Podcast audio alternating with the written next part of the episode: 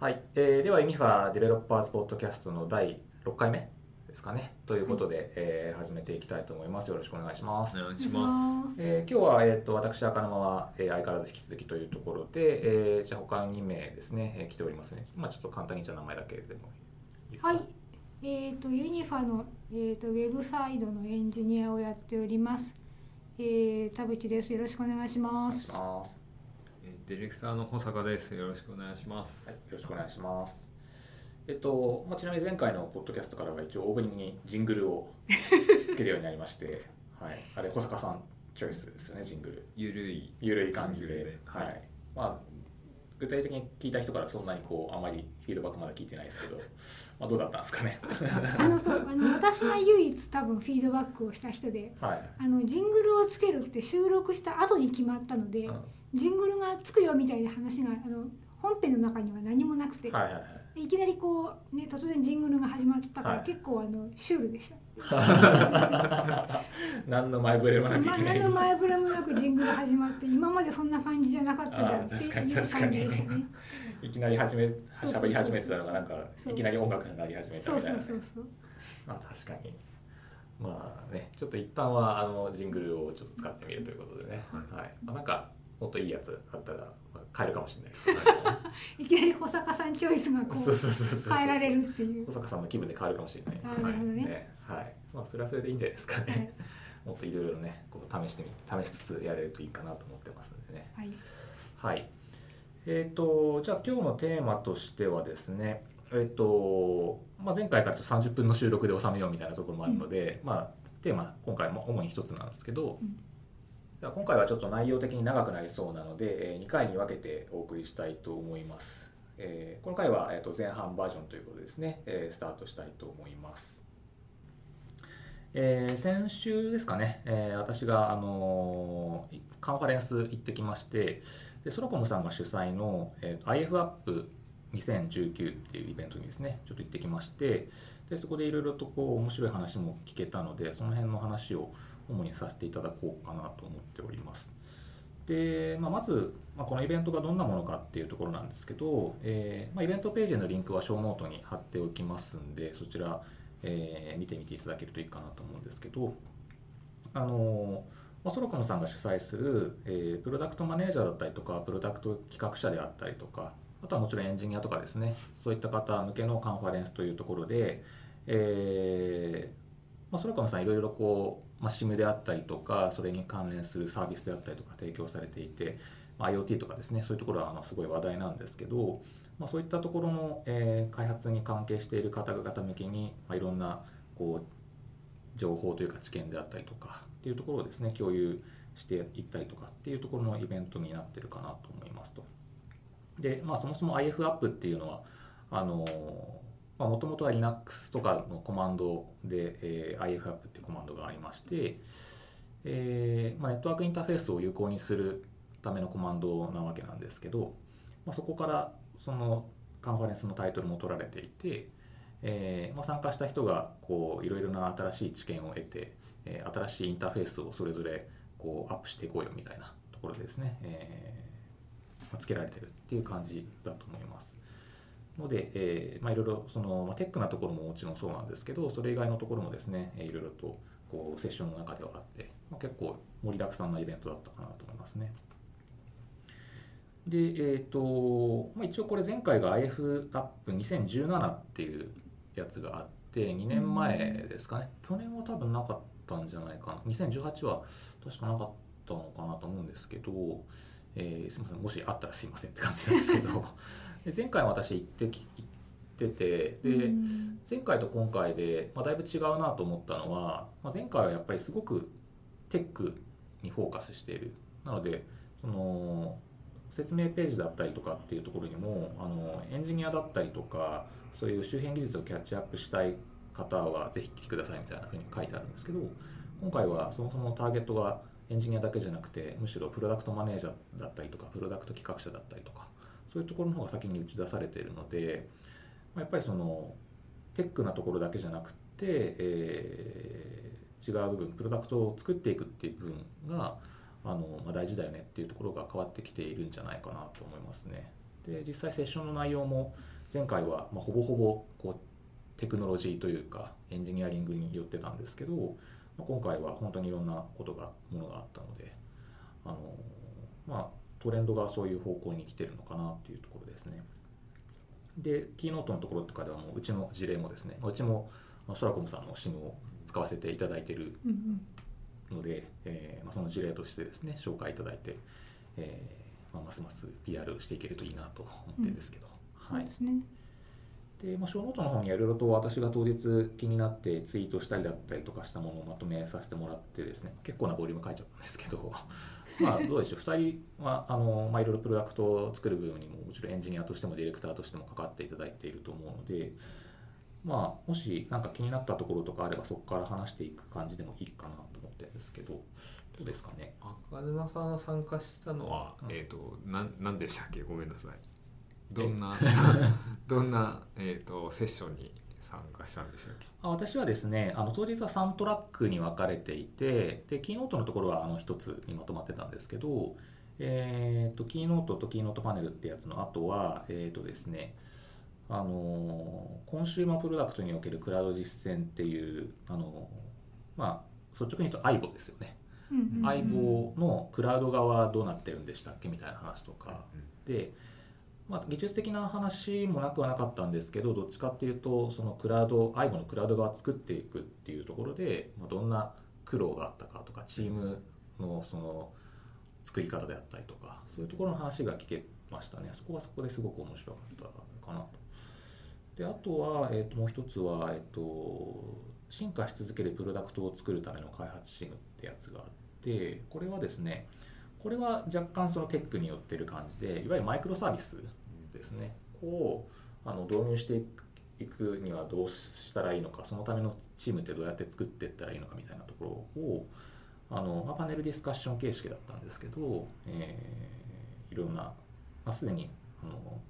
マイクロサービスを導入されている、えークックパッドさんであったりとかっていうところの話がいろいろと聞けたっていう感じではありましたね。ユニファ以外はあとなんか京都市のトイレ利用事情の把握とかああはいはいはいはい。かそんな話もあったんですね。そうですね。あの事例の紹介のところでは本当いろんな事例の紹介があってで最近だといわゆるあのソースネクストさんとかがやってるあの翻訳のポケトークの事例もありますし、あとはウォーターサーバーとかにこうんううん SIM を入れて、で水の残量とかが少なくなってきたらもう自動で発注するとか、そういう事例だったりとかも最近出てきてたりとか本当にいろんなところでありますよね。あのまあ、当日ピックアップはされなかったですけど二条城とかでその使われてたりとか、まあ、そこも確かトイレの利用状況だったりとかだったかな、と思うんですけど。ー、うん、いろんな分野で使われて始めてますね。でもねまあ何年か前だったらねなかなか考えられなかったというか。うんここ数年でやっぱり一気にそういうサービス増えたなっていう印象はありますね。うん、そうですね、うん。だいぶこう、まあ、ソラコムさんもこう、まあ、SIM 自体もこう使いやすいっていうのもありますし、そのプロダクトを開発していく上でいろんな必要なものがもうサービスとしてある程度提供されてるんでプロトタイピングだったりとかっていう点は、まあ、ちょっと前に比べたらだいぶ敷居が下がってるハードルが下がってるんで、まあ、とりあえずやってみるっていうことがすごくやりやすくなってはいますよね。そうですね。我々は基本的にソフトウェア側のうんこうエンジニアというかプロダクトを作っているメンバーですけど、まあ、ハードウェアもこう使ったプロダクトいわゆる IoT だったりとかっていうところもまあもちろん本当に、ね、サービスとして事業として展開していくには相当大変ですけどとりあえずちょっとこう作って動かしてみるっていう点はだいぶこう個人でも全然やれるようになってきたのであのまあすごく面白いですよねそのそうですね。辺。まあね、誤水チェックもね一番初めに開発する時はちょっとドキドキしながら SIM を1枚注文してみてたうんそうですね、感じでしたもんね、うん。ちょっと試しに SIM 注文してみようってそうそうそう。今やねだいぶ結構な枚数の SIM を発注してますけどね。うん。まあ、事前に書いていただいてる小ノートの内容とか、まあ、本当盛りだくさんでえいいイベントだったんだなっていうの、まあ、これ見ただけでちょっと思ったんですけどね。うん、すごいこれだけレポートがあの上がってくるというかまあ、ポイントだけ書いてもらっててもこれだけいろいろネタが出てくるっていうのは、うん。なんかすごい中身の濃いイベントだったんだろうなっていうのはすごい思いましたけどね。そうですね、うん。他の人のツイート見てもやっぱりこういろんなその本当テックな部分だけじゃなくてむしろテックな部分以外の方が結構注目度高かったかそうですね。ところはありますね。うん。どっちかっていうとだから何ですかね。作っていくその過程を、うんうん。えーどういうふうに作っていったかみたいな話をまあしていったセッションがあったってことですね。そうですね。あの本当にどうやってものづくりをしていくかみたいなところで、まあ、例えばもうキーノートとかの話の内容はもう初っ端からこうものづくりから物事づくりへみたいなところがまずあって、うんまあものづくりってもともともちろん日本でも強い分野だったりとかって言われてる部分だと思うんですけど、まあ、最近は単純にそのハードウェアがあればいいわけじゃなくてそのハードウェアを通してどういう体験を提供できるかっていうところがあって、まあそういう点でもやっぱり物を作るだけじゃなくて物事を作るっていうところなのかなと思うんですよね。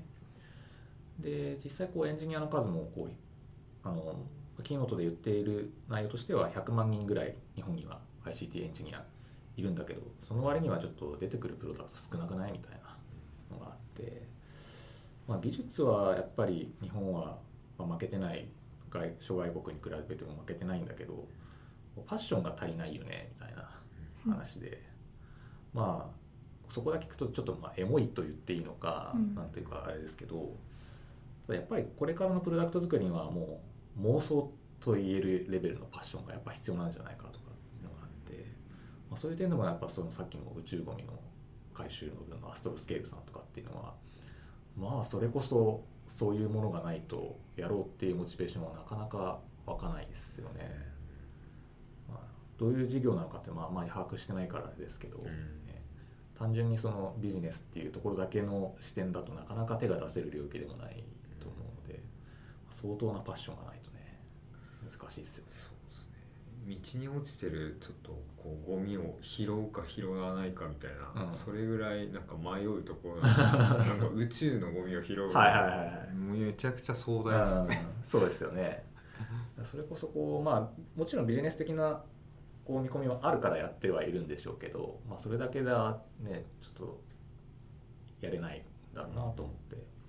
あ、そういうところは本当必要だよなと思うんですよねでエンジニアってどっちかっていうとそういうパッションってこう抑え気味な傾向が強いというかねプロダクト開発してる側って、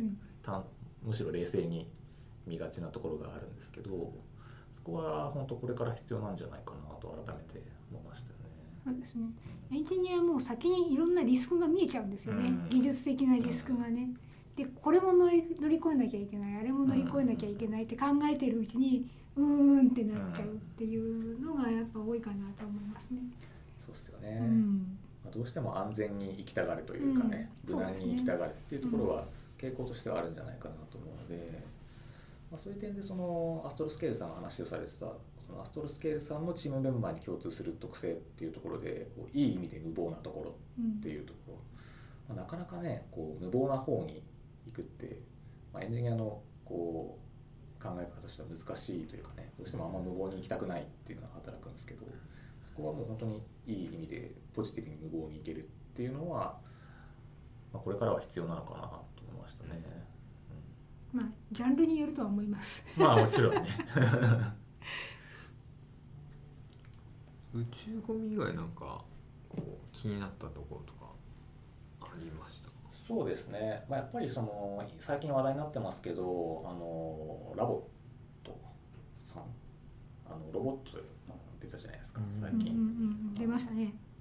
あれの話もそのキーノートの中でもあって、うん。ちょっとアイボチックな2台のあそうそうそうそうそうそう。なんか車輪ついてるあそうですそうですそうそう。です結構こう狂いやつそうですそうですそう。です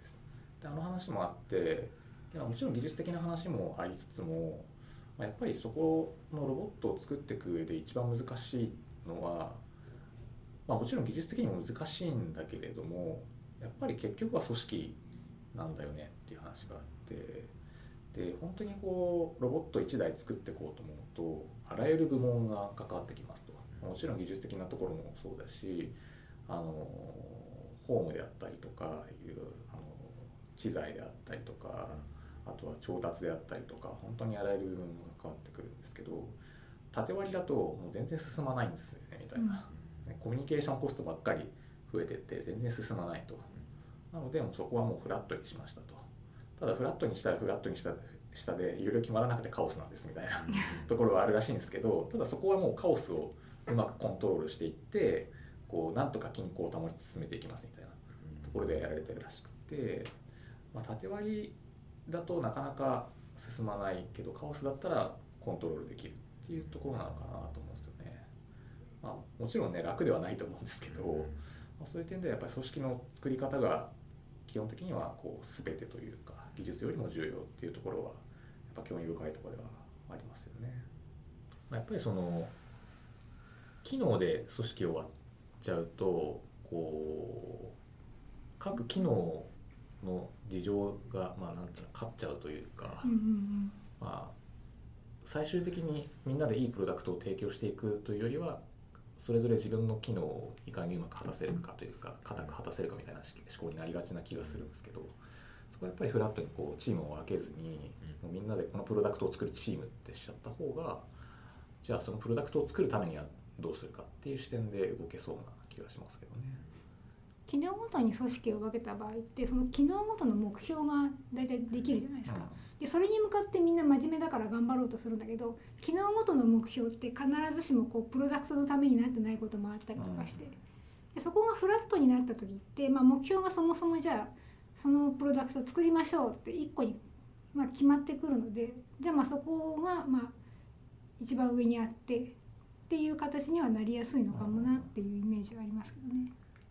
そうですね、うん。そこは本当にこういいプロダクトを作るためにはある程度妥協しないといけないというか固執しない方がいいみたいなところもあるので、うん。どうしても機能ベースでこう終わっちゃうと固執しがちなところがどうしても出てきちゃうかなと思いますよね。あとはそのキーノートの関連でいくとあの、まあ、そのプロダクトの軸っていうのはずっとその語られていてでまあ良いプロダクトを作っても売れないみたいな話もあるんですけどそれって結局良いプロダクトを作れてないんじゃないですかみたいな。うん。のもあるんですよね。うん。というのもいいプロダクトって何でしょうっていう定義がもうどんどん変わってきてるみたいなところもあって、まあ、これは冒頭のそのものづくりから物事づくりへっていうところにも多分通じるんじゃないかなと思うんですけどちょっと前はいいプロダクトだったけど最近の定義からするとちょっといいプロダクトではないよねみたいな。ところがもうどんどんできてきてるんじゃないかなと思って、まあ、単純にそのハードウェアとしてはすごいいいんだけど、まあ、トータルの体験としてはちょっといまいちじゃないみたいなところとかってあるんじゃないかなと思って、逆にハードウェア固有で見るとまだまだ作りも甘くって品質的にもいまいちなんだけどトータルの体験としてすごいいい体験をユーザーに提供できていたらそれはそれでいいプロダクトって言えると思うんですよね。いやそういうところが変わってきてるんじゃないかなところがありますね。なんかそれ聞くとあの西野カナの取説を思い出すんですけど。どういうことですかあの西野カナの取説はあのそのなんだろうユーザーにアンケートを取って、えー、と歌詞を作っていったんですでまあなんだろうその体験をもとに人の体験をもとに、えー歌詞を作ったんでまあそやっぱり心に響くものがうん。それぞれにうん。あ,、って抽出されているんでマーケティングがすごいみたいなああなるほどどね。はいはいはい。でもあのちょっとそれやりすぎなんじゃないみたいな感じで炎上したっていうのがあってなんかまあそれになんか似てますよね。あちょっと。やっぱりそのいかにそのユーザーのこうなんですかね課題を解決していくのかみたいな視点でやっぱりあるじゃないですかプロダクト作っていく時って。まあいいプロダクトかどうかっていうのは、ね、こう作る側と実際のユーザー側で本当に同じ視点が持ててるかみたいなのはあるんでうん。そういったそのユーザーのヒアリングとかっていうのは、まあ、うちもねプロダクト作っていく時にはすごく重視してあの実際保育士の方のねヒアリングだったりとか現場の検証ってすごいやってるしそこはやっぱすごい重要だと思うんですよね。うんあとまあ難しいのはだからといってユーザーから出た声を全部そのまま実装すればいいかというとまたそういうわけでもないっうんていうところがあってそうですね。なんでユーザーがそういうふうに言ってきてるのかみたいなところをいかにこう汲み取ってなんでユーザーがこういうこと言ってきてるのかそれは根本にこういう課題があったからで言われた機能をそのまま作るんじゃなくてその根本の課題を解決するようなその機能を提供していくっていうのがまあ本来正しいみたいなところだと思うんですよね。まあそこがなかなか見えてこないから難しいんですけどね。なんかでもそう私がまあいろいろ開発だったりとかあの機能の定義とかする時に、まあ、いつもすごい考えるのがなんか割と、まあ、特にウェブのシステムなんかはそうなんですけどあのエンジニアの自己満足というかエンジニア側の押し付けの仕様になってないかっていうのは、まあ、割と意識して気にはしてるとこなんですよね。まあ、変な話エンジニアからするとやっぱ最新の技術使いたいし最近のイケてる UI 使いたいしみたいな話になりがちなんですけどでもそれが必ずしも、ね、利用者にとって使いやすいわけじゃないしっていうとこなんですよね。その辺のコントロールというか線引きがすごい大事なんだろうなっていうのは思いますけどね。うん、そうですねなんかこう家事をしている、うん。えー、と主婦の人とかが時短になるような商品が欲しいみたいな話があって、で、えー、とそれを家電製品にやったけど売れなかったみたいな、うん。まあ確かにマーケティングはうまくいってたんだけどでも本当に、えー、とその主婦の人たちが欲しかったのは旦那さんから「ありがとう」って言われたかった。っていうああなるほどね。深いですね。なんかそういうなんだろうそれって見え目に見えないことじゃないですか、うんうん。で言わないし、うん。なんかなんか難しいですよね。難しいですね。それは難しいですね。結構その一般の人の声を聞くことの難しさって言ってる人自身も自分の本来のね欲求というか要望が分かってないことが多くてそこを紐解いていかなきゃいけないっていうのがすごく難しいなっていうのは、まあ、何のシステムやってても思いますね本当に解決したい問題はそこじゃなかったってことがまあ往々にしてあるので。それに関連した話もそのセッションの中でも一個あってやっぱりその何が課題かってその日常生活の中でもちろん課題っていっぱいあるんですけどなんかすごく明確に言語化されてるものってほとんどなくて、うんうん。でそこはもうサービスを作っていくにあたってはもうファクトを集めていくしかないというかファクトを集めていった結果こういうサービスが良さそうっていうかまあちょっとなんか説明が難しいですけど、うん。うんそういったこうアプローチしかないんじゃないかみたいなのがあって、うん。確かにねこう課題の方からこう明確にこううん言ってくれるわけじゃないから、そこはこうファクトを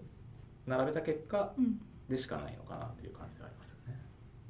まあいろいろねほん本当にの現実的なところを集めた結果そこを総合して分析するとこうなりそうだっていううんうんうんとこですよね。そうそうそうそうやっぱもう一段必要ですっていう。うんはい、じゃあちょっと時間的にも長くなってきたので一回ここで切りましょうか。はい。はい、じゃあちょっと2回目の方で引き続きということで、えーよろしくお願いします。はいします